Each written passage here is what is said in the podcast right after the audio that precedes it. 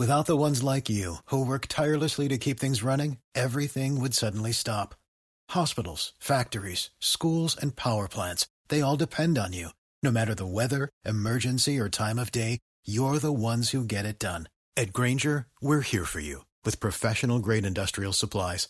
Count on real time product availability and fast delivery. Call clickgrainger.com or just stop by. Grainger for the ones who get it done.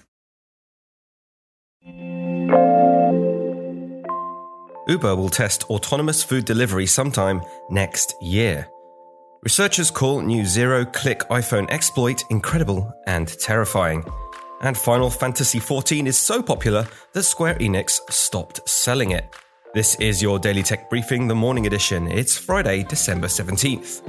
From Engadget, I'm Matt Smith.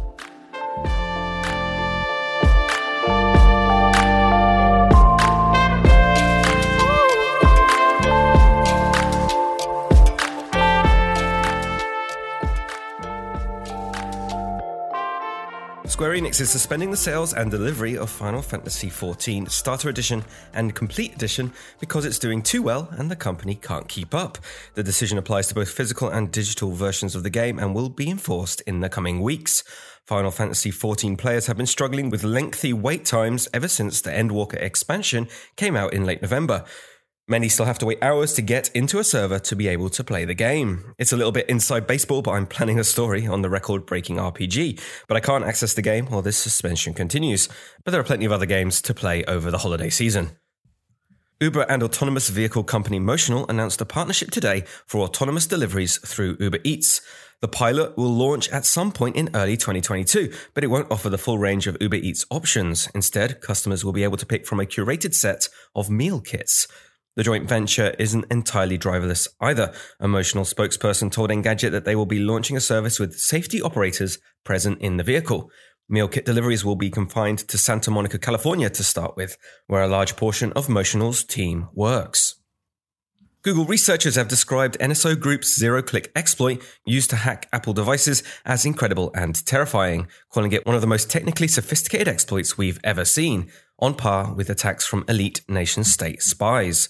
The Project Zero team said it obtained one of NSO's Pegasus exploits from Citizen Lab, which managed to capture it via a targeted Saudi activist. NSO's original exploit required the user to click on a link, but the latest, most sophisticated exploits no click at all. Called forced entry, it takes advantage of the way iMessage interprets files like GIFs to open a malicious PDF file with no action required from the victim.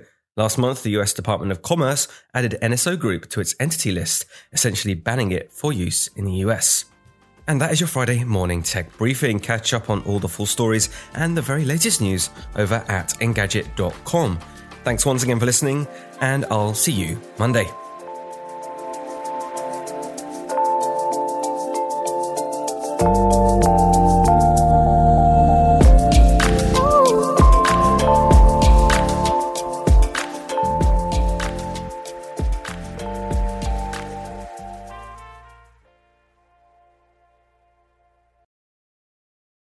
Without the ones like you, who work tirelessly to keep things running, everything would suddenly stop. Hospitals, factories, schools, and power plants, they all depend on you. No matter the weather, emergency, or time of day, you're the ones who get it done. At Grainger, we're here for you with professional grade industrial supplies.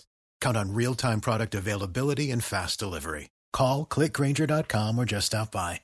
Grainger for the ones who get it done.